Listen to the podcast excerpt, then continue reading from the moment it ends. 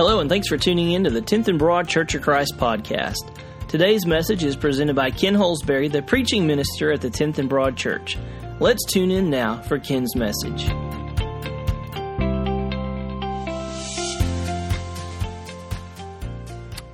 Do you ever have the feeling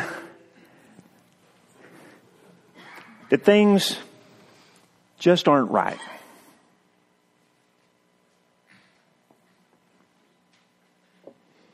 That things are just not the way that they're supposed to be. I had a joke written next, but it's not a joking matter. Do you sometimes just feel oppressed with that sense that things are just not the way they're supposed to be? And we could go through a long litany of reasons, experiences.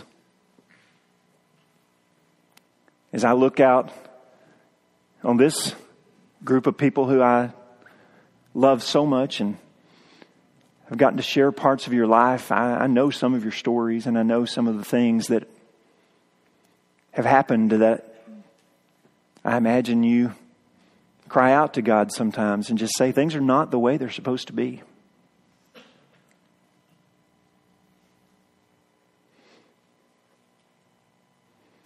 And they're not. Things are not the way that they're supposed to be. Because everything in this world is broken. Everything in this world is broken. Nothing in this world is living up to the purpose for which God created it. Nothing in this world is functioning like God intended it to function when He spoke it into existence.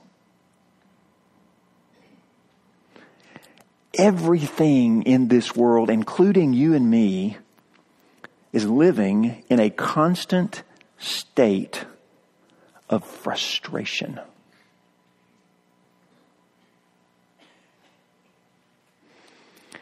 And there's one reason why.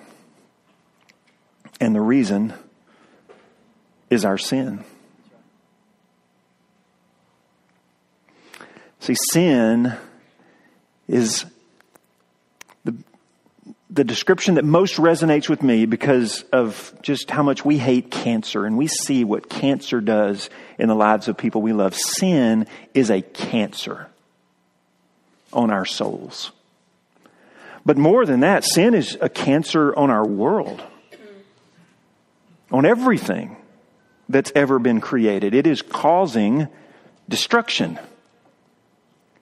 It's causing decay. It's causing death.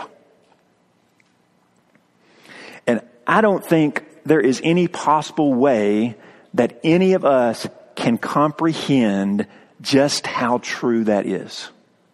I don't think there is any way for us to really understand just how much sin our contributions to that sin, the sin that began with Adam and Eve, I don't think any of us can understand just how much sin is affecting every single atom and molecule that makes up the world. Because it's all we've ever known. We were born into this sin cursed world. It's all we know. It's the air that we breathe. It's the atmosphere in which we live. But even though we can't understand it, there is still, because of that part of us in which eternity is written into our souls, that we still sense and know on some level that this is not the way it's supposed to be. And very honestly, if we dwell in that, if we have to endure in periods of suffering, if our families are not like we wish they were, if our bodies are not like we wish they were, it can drive us to despair. It can lead us to despair because despair is the outlook of condemnation. No hope, frustration, not the way it's supposed to be, despair.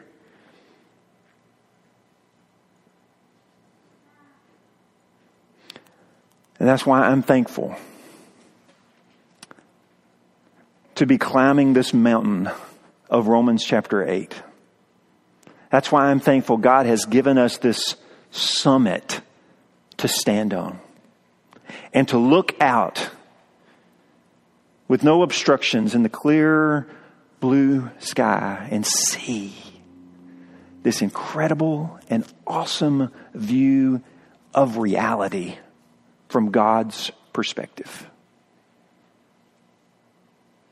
And that even in this world that is not the way it's supposed to be, even uh, in the sin cursed world in which everything is decaying toward death, our Father speaks the incredible words there is now no condemnation for those who are in Christ Jesus. And with that view, there is a sense of hope, a sense of life, a sense of a future. And from that view, the blessings just cascade and continue. Because if no means no to condemnation, because we are in Christ Jesus and have been filled with His Spirit, then we can say no to sin because of the power of the Spirit in us. And we can say, we can put to death the misdeeds of the body because no means no to condemnation. We can say no to sin because of the righteousness of Jesus that is in us. And if no means no to condemnation and no means no to sin, then no means no to fear. We do not have to go back we don't have to live in fear. We don't have to let fear dictate our actions and our thoughts and our habits. We can say no to that. And because no means no to all those things, we see in this part of Romans chapter 8, this particular view that no means no to despair. Paul says, I consider that our present sufferings are not worth comparing with the glory that will be revealed in us. I just think it's interesting is we've used a lot of we and, and you language, but do you hear the I language here? I, I just, I sense that Paul, he says, I consider I think Paul is, is reflecting on his life and his experiences, and he, he goes in detail to some of that in, in 2 Corinthians. But Paul is saying he knows suffering. He knows what it's like to be frustrated. He knows that things are not the way they're supposed to be. And just in the middle of this, he just, I think there's this, this sense of Paul personally saying here, I consider, because of Jesus, that all these present sufferings, and every one of you have your present sufferings. Every one of you could put yourself in this I. And you, you have your list and you have, you know the sufferings you are going through. And because of Jesus, like Paul, we can say, I consider that they are not even worth comparing to the glory that will be revealed in us. See, the Bible does not paint a, a a pie in the sky picture of life. And that's not what we see at the summit. The Bible acknowledges our suffering. It acknowledges our frustration. It acknowledges that things are not the way they're supposed to be. But what this Bible does is it puts all that in perspective. It gives us a, a different way, a new way to look at our present sufferings that they, that they don't compare to what the future holds for us. And that's why it's so good to spend time in Romans chapter 8. And if you are struggling to memorize, like was said a few minutes ago, I resonate with that. I am struggling as well. But I want to say to you, even if you don't get it memorized word for word, what a blessing it is that you are pouring it into your heart and into your soul and into your mind. And these words will breathe life into you when you need that life because they teach us that there's a different way to look at things. There's a new and different reality. There is a glory that is coming that is going to make everything in this life worth it. Amen. Everything. It's coming. There is a glory that is coming. And it is going to be it's going to be something special. It's going to be something that right now we cannot even begin to imagine how good it is going to be when the Lord Jesus comes and claims his own.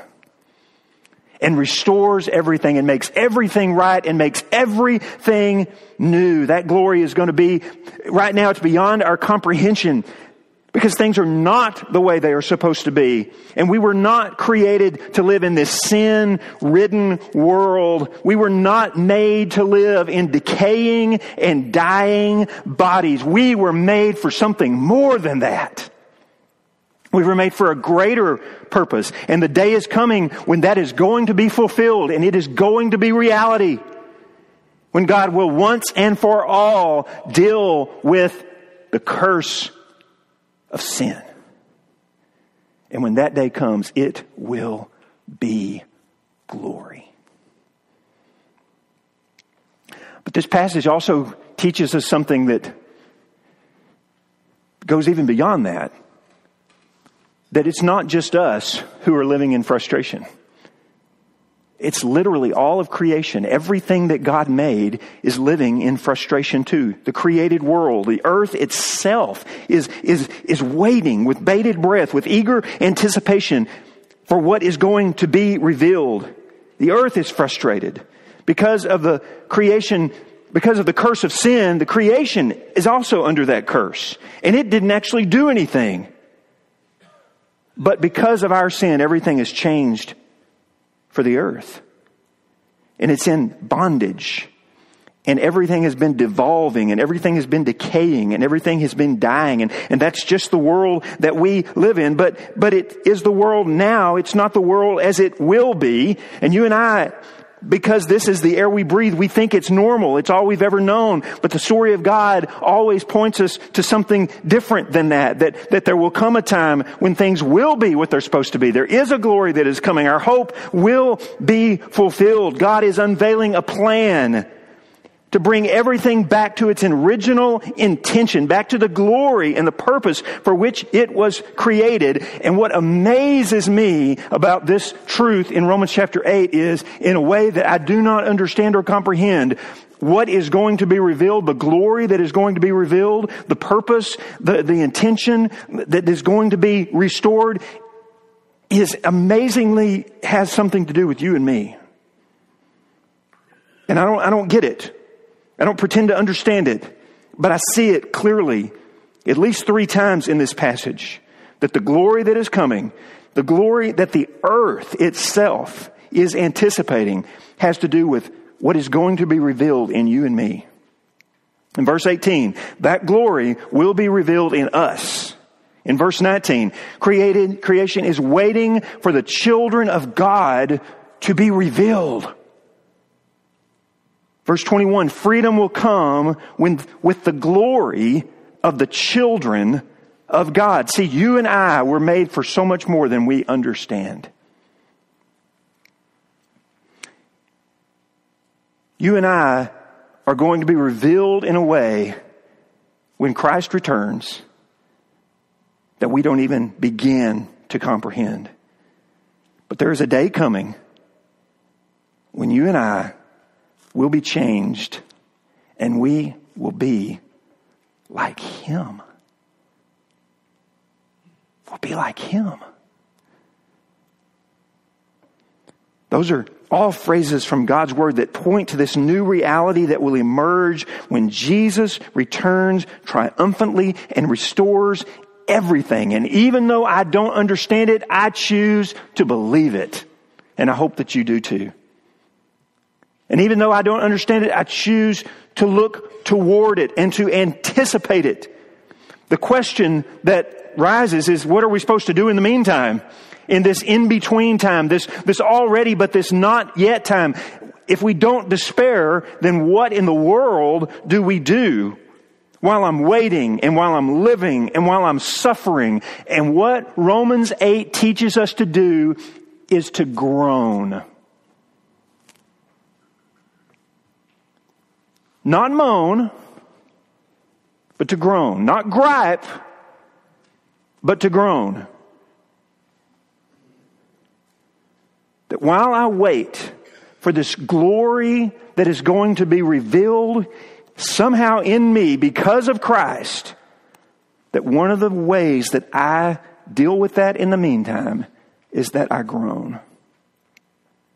And again, groaning as we're going to talk about here, is different than moaning. Groaning is different than griping. Moaning and griping is what the children of Israel did for 40 years in the wilderness. We talked about that last week, and we said, don't go back to that.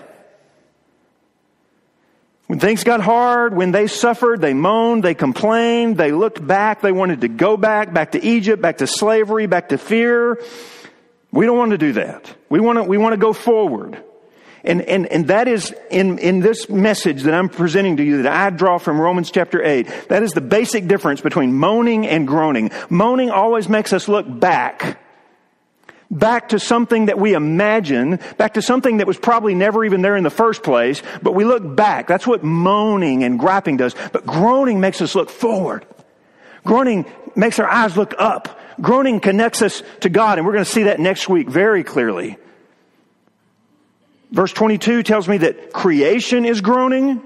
Verse 23 tells me that Christians are groaning. And as we're going to see next week, verse 26 says that even the Holy Spirit is participating in our groaning. That's why I say groaning connects us to God through the Spirit.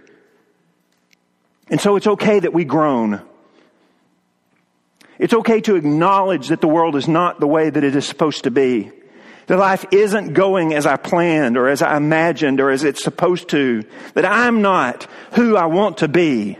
That I don't do what I want to do. And so I groan. I look forward. And Paul even gives us an image of groaning. It's an incredible image. A great description of groaning. And that description is childbirth. Now, I've never been through childbirth. Carol Burnett said for men, if we want to figure out what that's like, we need to take our lower lip and somehow wrap it around the back of our head. And then we might have just a little bit of a sense of what that's like. But I've stood beside my wife when she was groaning in childbirth, and I'm telling you, it wasn't pretty. She was there, and I was there, and the doctor was there, and things were happening and I was a nervous wreck and right in the middle of all of this, right as things are happening, the phone rang in the room that we were in. And I looked at Paula and she looked at me and I looked at the doctor and he looked at me and he said, "We'll go get it. And so I did. I went over to the phone and I picked it up and I yelled into the receiver, we're having a baby. And I slammed it down. And I didn't find out till later that it was my mama. And she had called the hospital and they had connected her to the room and she was just saying, we landed. We're going to be there in a minute. But I didn't even let her get those words out. Telling you, childbirth's hard on a guy.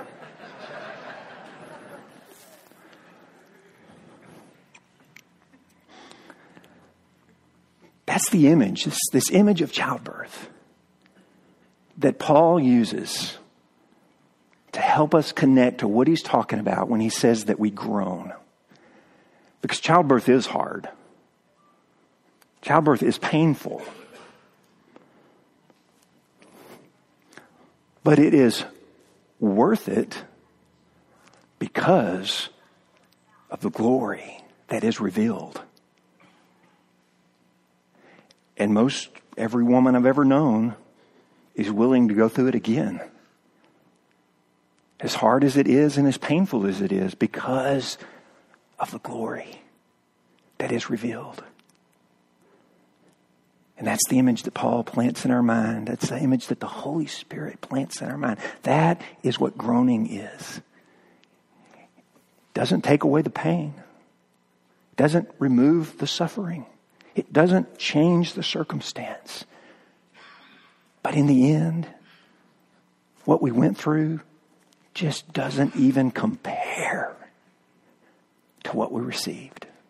That's groaning. That's looking ahead. That's why it's worth it.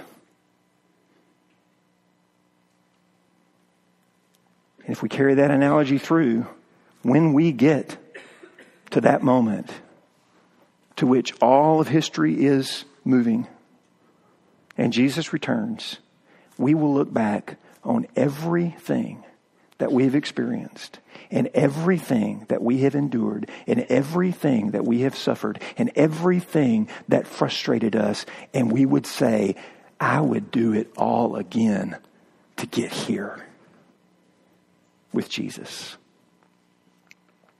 And so we look forward to what is coming, to the glory that will be revealed. And folks, this is how Jesus endured. This is how Jesus went through what he went through. This is why Jesus didn't give up and persevered and finished to the end.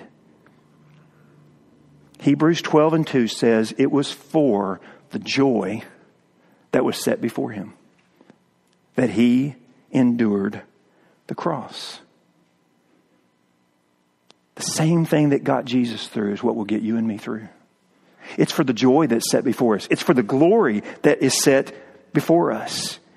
Jesus groaned. He endured it. He made it through. He could have called 10,000 angels and been released in the blink of an eye, and instead he groaned. And he looked ahead and he went through. And that's one of the ways that we follow him. He's the pioneer of our faith. He's the one who goes before. He blazes a trail and we follow right behind him and we do exactly what he did. And he groaned and so we groan. And he endured and so we endure. And he pushed through and so we push through. Because there is a joy and there is a glory that is set before us. Now, that leads us to verse 24 and 25. There are two virtues in these verses that go along with groaning patience and hope. Actually, in the order they come is hope and patience. See, we hope. Hope, by its very nature, is looking ahead and imagining and longing and believing and moving to a reality that we believe in but don't see yet. And that's why it's called hope. We can't see it, we can't possess it, but it is real and it is coming and it will be worth it. And so we hope, we eagerly hope, we, we confidently hope, and while we hope, we cultivate patience. and we groan. But we keep looking ahead.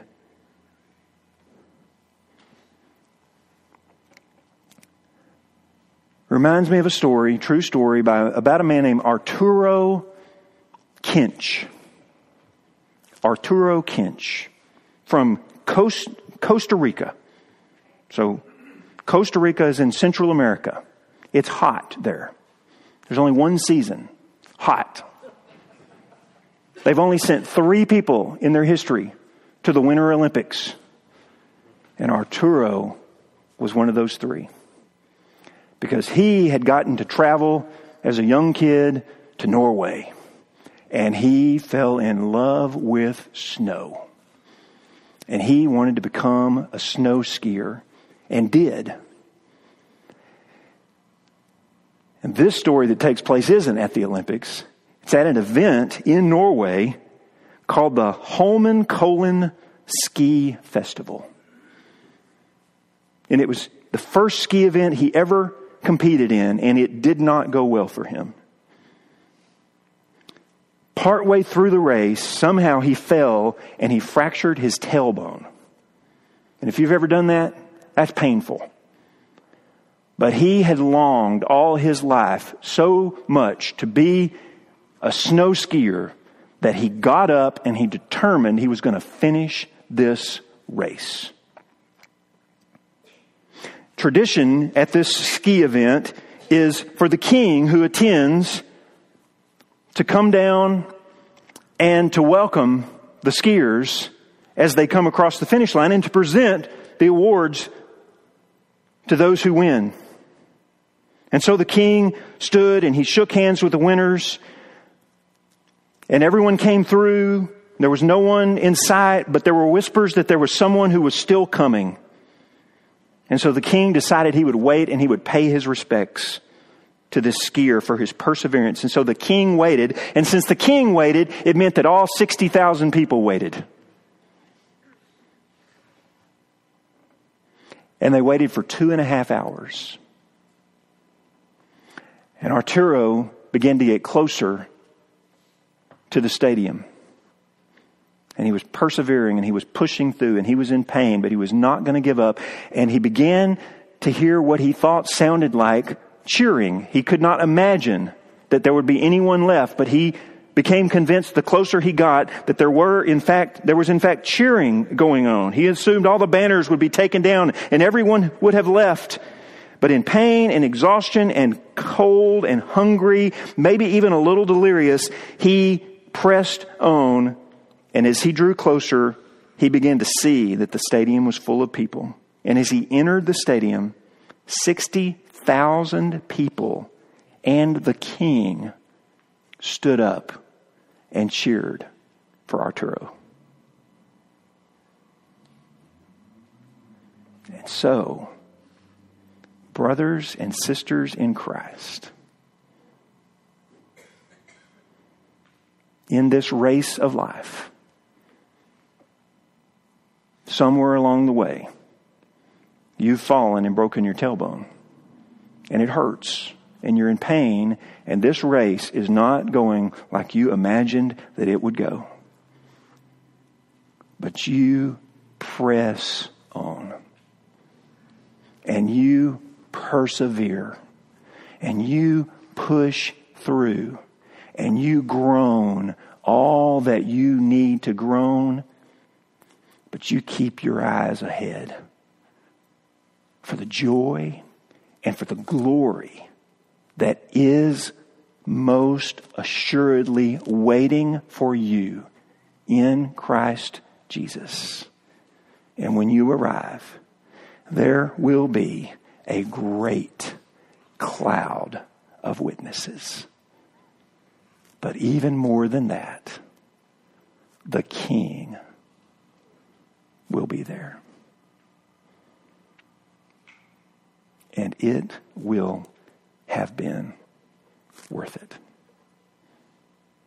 Would you bow?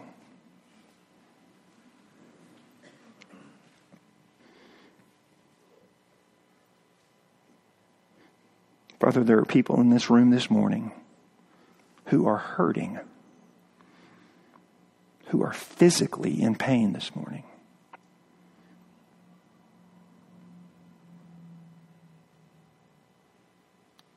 And it's not the way it's supposed to be.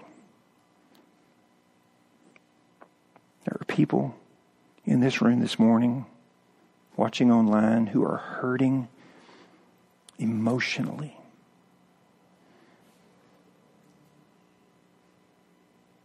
The fabric of their life has been ripped, and it is not the way that it is supposed to be.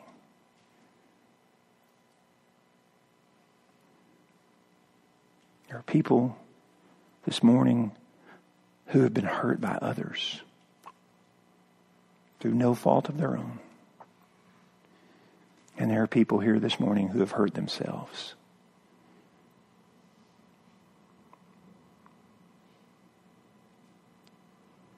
There are people here whose dreams and aspirations have been crushed.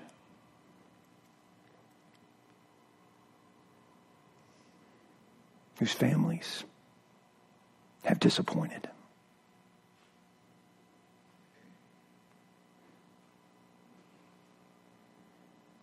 There are people here this morning who are struggling, Lord. Struggling to get out of bed, struggling to get through a day.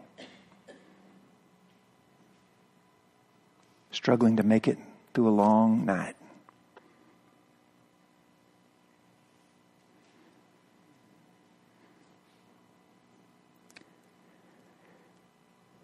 And as much as we cry out, you've not removed those struggles. The pain is still there, and the hurt is still there, and the frustration is still there. And so, we don't give up on you because of that. But like our Lord Jesus, whom we are following, we endure. And our sufferings are redeemed and transformed because they have a purpose in our life, Lord. They cause us to groan and to put our eyes on you. And because of the joy and the glory and the hope that is set before us, we will endure and we will press through. I ask you, Lord, to help my brothers and sisters, to wade out in the deep water with them, to walk through the fire, to go into the lion's den and see them through and bring them to that glorious day when we will see Jesus face to face and we will be like him. Thank you, Jesus. You are our everything. We love you. We will not take our eyes off of you.